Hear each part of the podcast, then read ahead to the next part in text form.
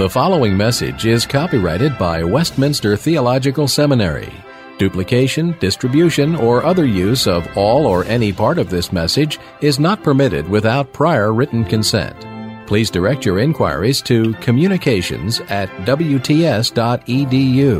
For all other information, please visit the main website at www.wts.edu.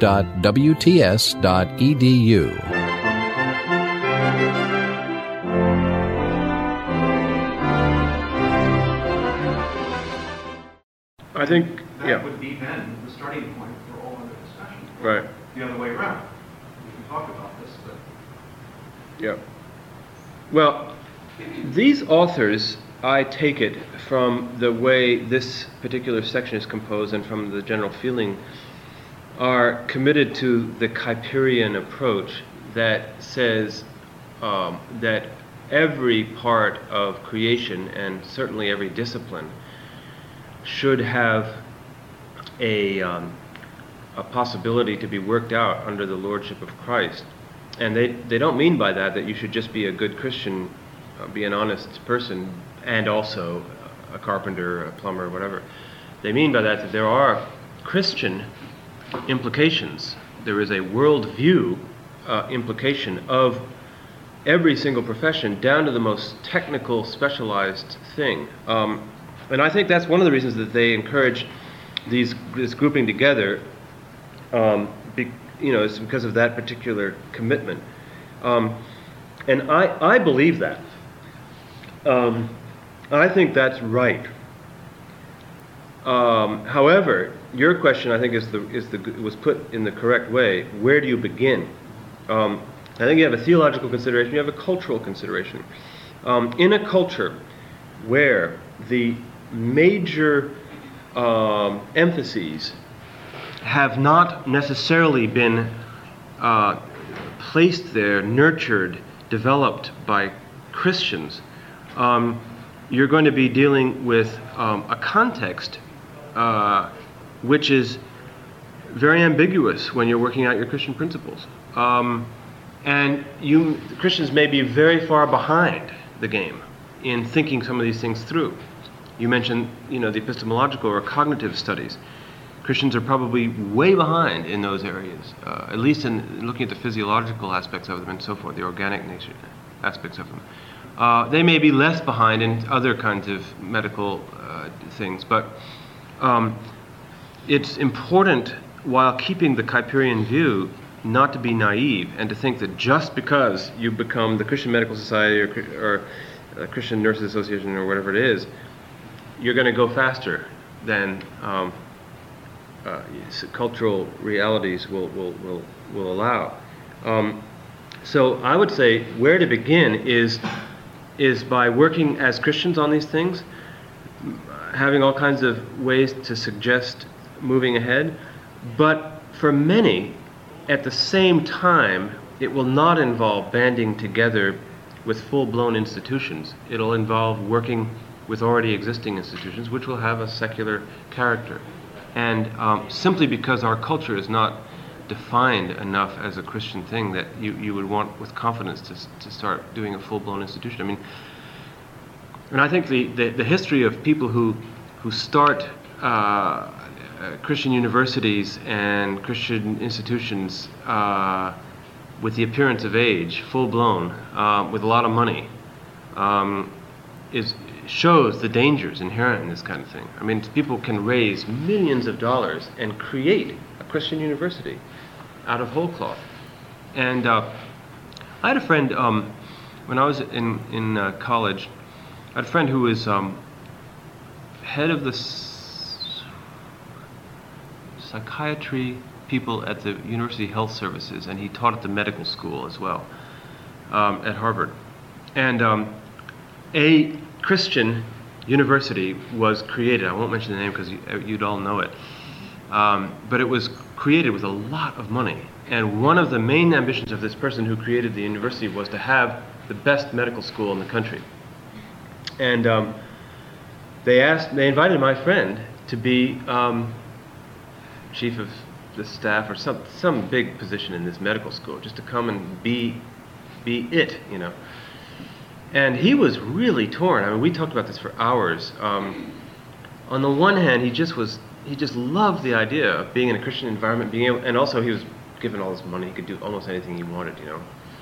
On the other hand, he realized that um, he was already in a place that was pretty advanced, and he'd give up that fellowship, that community, those opportunities. He'd give up, you know, that kind of position, and he'd be going with people who may or may not have much understanding of what science is all about, what technology is all about, and so forth. And, um, and uh, you don't just create a Christian research culture overnight. It just can't be done. The nature of culture is to be slow and deliberate. So he finally decided not to do it, although it was an agonizing decision. Um, and uh, as far as I know, they got the place going without him, and did you know they found other people. And I, I don't know whether it's turned out to be a good place or not. I, I really don't know.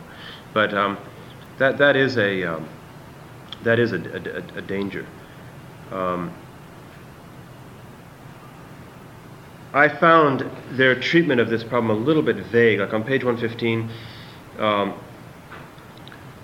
it says, uh, well, things like this issue is complicated when one has trouble understanding the alternative positions without stereotyping them, and when one feels a professional and Christian loyalty to help within limits others be loyal to their own convictions. While maintaining one's own integrity, one must nurture the integrity of others and not use their vulnerability to influence them unduly. Still, one of the most important ways Christian medical professionals can serve God's cause is by striving as individuals to integrate their professional identities and services with their Christian callings. Great. Who could argue with that? What does it mean? You know, what do you do? Um, uh, I, I think you got to go beyond that to, to say, well, wh- you know, where do I go to medical school? What do I specialize in? Where's the most useful place of my service in order to bring this thing forward. Um, all right. But this, this notion of calling is then a very, very crucial one. And as I said at the beginning, I, I believe it's one of the two or three hottest issues, should be, on the Christian agenda. And um, it could go a long way to, to, to answering just the question that Don raised by dealing with, with, with calling a little more. Yeah. I have just one more comment. Fine. discussing my own question, um, I'd like to say that medical profession is possible. Yeah, I think I think that's right. I think you, we have to be very critical. Um, at the same time, and, and un- uncover some of the root problems, uh, because it's part of our mission to uh, to save the oppressed from victimization. Yet at the same time, I think it's important uh, to work positively in a calling and and work out how this should be done um, from a Christian perspective, so that we're not only in the position of denouncing, but also of proclaiming, and uh, that's often the harder thing to do. I mean, both are hard, but um, it's even harder to say, okay, this what you're doing here is manipulative and unethical what would you suggest uh, in its place, and how would you work? And you know, this this this is, uh, I think I think that's a part of our um, our comportment that, that needs to be that needs to be stressed. Um, okay, I, I don't think we need to spend a lot of time on what they call the character of relationships in medicine. They they opt for the covenant character as opposed to contract and, and so forth. I think these are all things that Christians need to be aware of and need to need to think of, um, but um, things that I think most of us are pretty well a- a- agreed upon. I would like to go on to the section on technology, tragedy, and so forth, and then if we have any more time, a little bit more about cost. We've done some on cost, but um, we, we could do a little more. But I, I really want to go on to uh, this whole question of technology. Um, now, uh, let me let me first say that technology, of course, is not a medical problem. It's a global cultural problem. Technology has a particular um, uh, impact on the medical profession, obviously, but this is a, a global problem. And, um, let me say, as I did for calling, that the consideration of, of technique to use Ellul's distinctive uh, term. Um, and the, the study of technique um, should be very high on our ethical and apologetics agenda since it's, it's one of the great features of the Western and increasingly the non Western world as well, the modern world. It's a great feature of modernity. Um, and um, because of its pervasive uh, claims on, on all of life, there are a number of very special temptations which I think we fall into. All right? Let me give you the two extreme ones and then I'll, you know, I'd like to say that there's a third way. I mean, the, the, the first temptation would be to say that technology is the savior. And um, this it doesn't, I mean, nobody would actually come out and say it like that, um, except Julian Huxley or somebody. But um, there are a lot of subtle ways to, to think of technology as the savior. Um, I believe that um, one of the reasons that we have such moral promiscuity, and perhaps one of the reasons for the, uh, some of the dreadful diseases that we have, such as the, the AIDS disease or AIDS related diseases and so on, um, is because of a kind of um, arrogance in trusting that technology can save us. Now, I mean, we're not hoping the technology will technology will get us out of this thing, but but we got into it because I think partly we thought, hey, I can I can behave any way I want because we've got the technique to avoid problems. Um, and um, obviously, abortion is, is an example of this, uh, some kinds of abortion. Uh, but so is a lot of uh, contraception and, um, um and then um, the ability to quickly terminate a disease once it begins. Um, gives you an illusion of freedom. You know, I can, because it can be done uh, with safety, um, then I can do it. Doesn't, let alone whether it's right or wrong. Um, so there are lots of ways of trusting te- technology, um, and this raises all kinds of issues which we which we want to hit on. One of them um, is that you can confuse technology with the thing that helps um, and forget that it's a tool. Um, you know, the word c- comes from Greek word for hand. It's the um, it's the extension. Uh, it's not the uh, the thing itself. And there are many stories about uh, medical people who go to places which don't have a lot of technique and who are counterproductive because they simply bring in a hypodermic needle, um, which which is efficient uh, but which doesn't take care of the whole person. And you know, everyone knows the missionary doctor who goes and um, you know there's an epidemic of some kind, and a few visits with a hypodermic needle to various families would would probably wipe this thing out. And so he, suggests that, and the people um, go into um, complete confusion and and uh, um, upheaval because First of all, a needle with a liquid represents something very, very strange in that culture. Second of all, the idea of curing a physical disease without taking into account the larger setting, who sent the mosquito, you know, that carried the parasite, um, and what have I done to deserve this, and, and, all those things, which you know may or may not be right, but it's there, um, is is is confusing. So. Um, there's a lot of, of dimensions to the over trust uh, of, tech, of technique, and as we, we know as Christians, that technology will not sort of save us. The other extreme uh, is the extreme that I think Ellul himself represents, um, and that is, therefore, to be suspicious of all technology, to be to reject technology as such, uh, and to think that freedom can only come by getting around it or living with it as a necessary evil, but concentrating on other things. Um, and this, a lot of people have this particular view.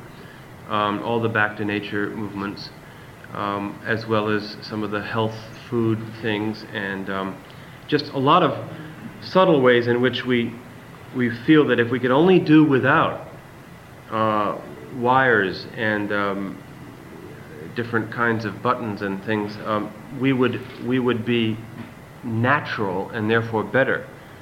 Um, and this too is an extreme because um, scripturally, um, the use of, of technique is, is something good. It's something God has given us. To, he wants us to develop um, the world by the use of tools. This is perfectly all right. And in the Bible, there's a lot of approbation of various kinds of tools and so on, and um, that's considered part of the cultural mandate. And so we find ourselves in a, in a difficult position between two extremes, espousing a sort of third way. And um, so, sometimes it's very difficult to know um, what that third way is. Um, think of, again, the option of using very expensive, very sophisticated techniques that might, in, in a particular case, preserve someone's life for a week or two. Um, what do you do? We don't reject technique, so we, we're tempted by this, and after all, the person might be saved. But we don't trust it because um, it, uh, it won't keep the person alive forever. So, you know, how do you, how do you decide? Um, and these, um, these people uh, discuss the, um, the, that kind of decision in terms of the story. And here's where they introduce their story ethics. Um, and the, the, the first story, or the basic story they talk about, is tragedy, or they call it the sad story. And then the second one they introduce is the Christian tradition, uh, or the Christian story. Um, now, the sad story um, is put in terms of um, Bacon, um, Francis Bacon's um, view, which many people would say is a key step towards the creation of, of, of modern science. Um, he made the affirmation um, that we never talk about being overmastered by disease, eh, by producing diseases incurable, because um, he maintained that that would not only sanction uh, a kind of laziness um, and neglect, but it would also um, feed ignorance and so on. And he says that this particular, they, these authors say that this particular perspective, that no disease is incurable, has shaped medical profession and perhaps um, introduced an undue note of optimism into uh, medical technology, and one which has its own problem of ignoring what they call the sad story. Um, and you need to know the uh, the sad story in order to have um, the uh, the most balanced use of, of, of, of, technology. So they talk about technology and the flawed hero, and this I, I hope we can discuss a little bit. Um, as you probably know, the whole discussion of heroism in modern ethics is uh, very strong. Um, we're getting away from simply just cold categories of this is right, this is wrong, regulation and, and articles and bylaws and so forth. And we're, we're getting into the story, which MacIntyre and others have um, set forth. And the story often has a hero or a villain. And, and so uh, the idea in the ethical story of the use of technology is that the doctor and the nurse are heroes. And they are involved in a heroic battle against death and disease. And because life itself is good, and we have we discussed that last time, um, uh, therefore, this heroic fight to preserve it or to choose it um, is good. And that, that kind of hero is what the ethics of medical technology promotes. On the other hand, they would say this, this hero has to be uh, modified. He or she is a flawed hero.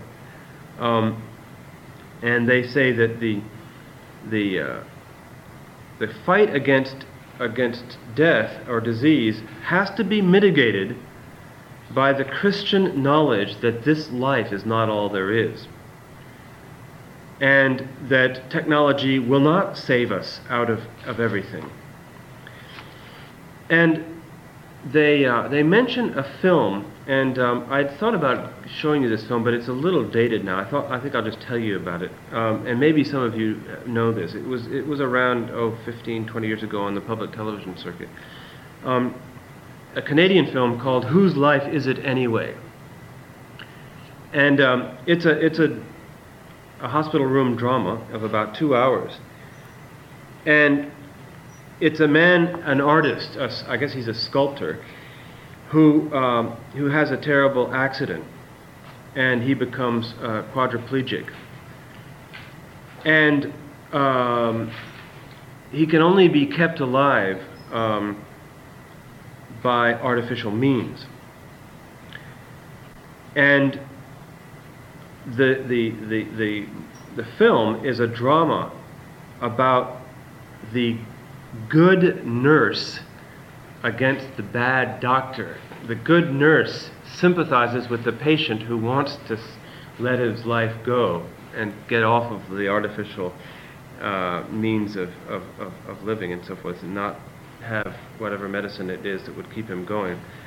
And the bad doctor, because he feels that technology is, uh, is available and that he, his name would be made good, uh, wants to save this person. And uh, the debate goes on throughout the movie, and finally at the end, a lawyer is brought in, or a judge is brought in, and they have a, a brief trial right there in the, uh, in the room.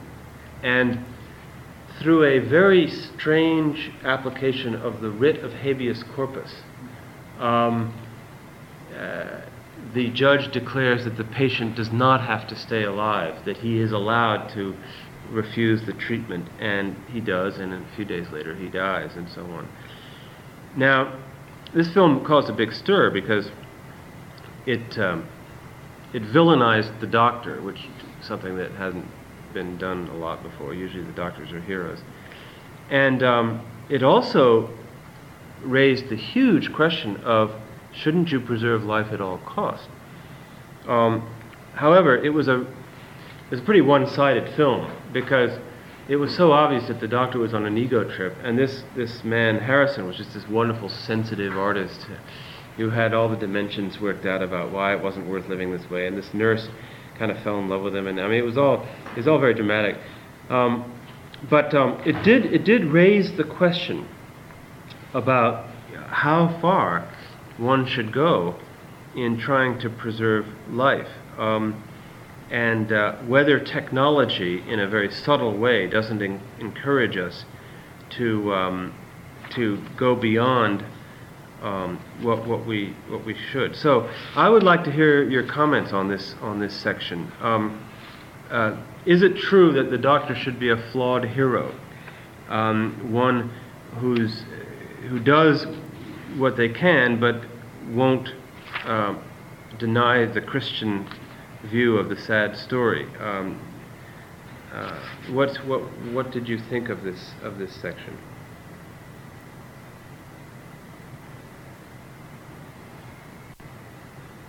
It, does the quadriplegic refusing dialysis um, make is, is that case sufficiently clear to, de- to determine um, the issue of who should decide? Is, is let me put it another way. Is the availability or non-availability of technology enough to determine the issue of, of, of you know who should decide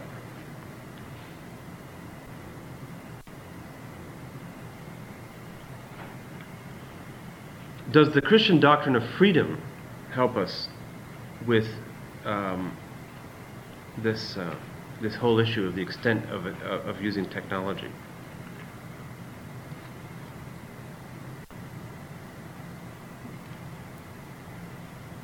Does the uh,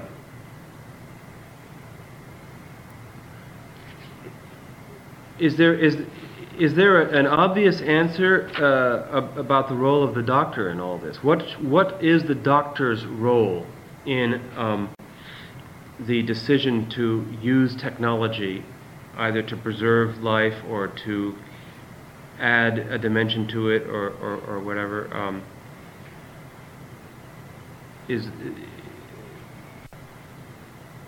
is is the doctor's knowledge of the technology with the doctor's moral commitments, whatever they might be, um, a, a sufficient factor to determine the ethical outcome of, you know, whether it's the Harrison case or, or, or another case.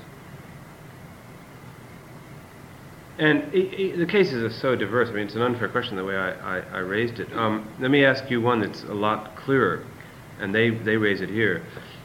You know, the, in the Jehovah's Witness um, religion, um, uh, blood transfusions are refused because of a very strange interpretation of a couple of verses in the Pentateuch, which say the life is in the blood, and then sort of say that you, you should not confuse um, your life with the life of another, and that you know you shouldn't wear somebody else's clothes, and all these these things. And so they won't they won't have a transfusion. All right. There's the ability, the technical ability to um, to save a dying Jehovah's Witness. Uh, decide what should happen to that dying Jehovah's Witness, despite, despite their, you know, their wishes.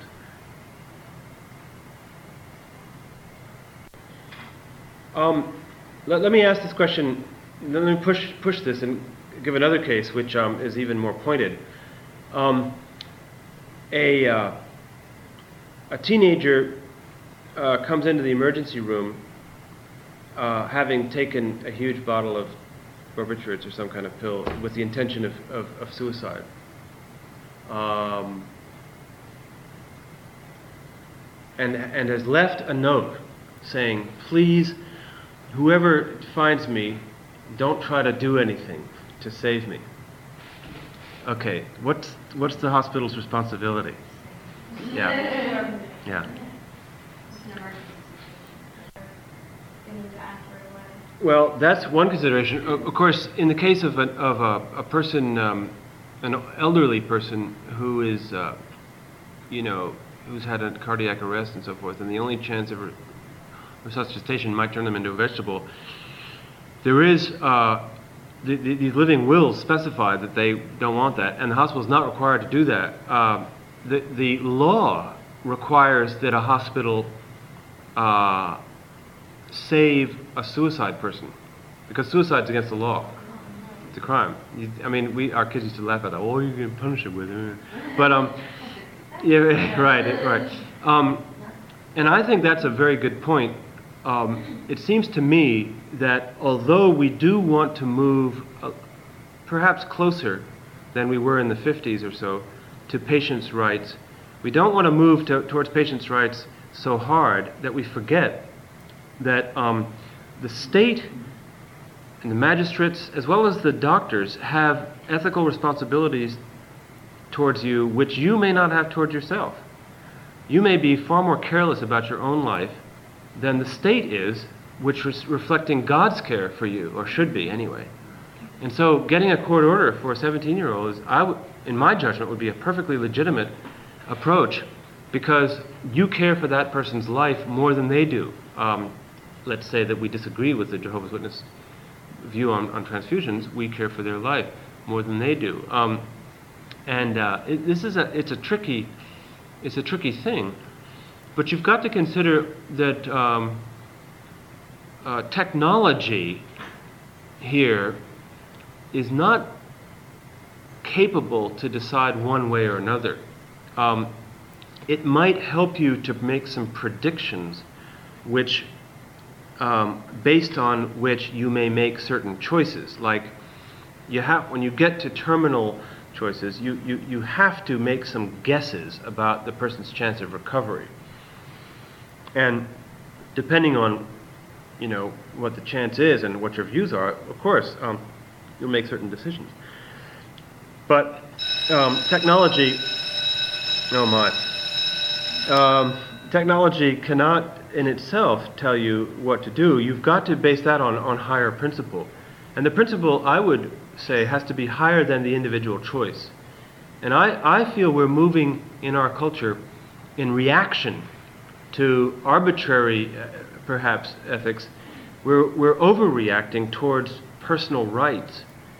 And um, not only are the individuals often not competent to make certain decisions just on a technical level, but they're also, uh, they shouldn't make decisions that uh, regulate society and the higher goals of individual callings based on what God says, which are reflected in the civil law and in the, uh, in the moral codes of, of doctors. And this film was so unfair. When, I, when I, I used to show this in my ethics class where I taught before, because it's so seductive. It, you know, you, you, you start feeling so sorry for the patient, and you just think this doctor's just a villain. He's on an ego trip trying to save him, and just leave him alone. You know, you don't realize that um, uh, your, your, your own sensitivity to that person's life and integrity is being sapped as you get into this attitude. Maybe the doctor was on an ego trip, but he's, he's signed the Hippocratic Oath and he's trying to help. And um, uh, there is a point to the crazy law about suicide, and that is that suicide's a crime because no one has a right to take their own life. Because life is more important than individual rights to, to, to, to, to do that. Um, so the flawed hero idea is, uh, I think, okay. Um, it's an I find it a slightly odd way of putting it. Um, and tragedy is is is it's more than a sad story. It's sin and death. And the Christian story reverses that, to be sure.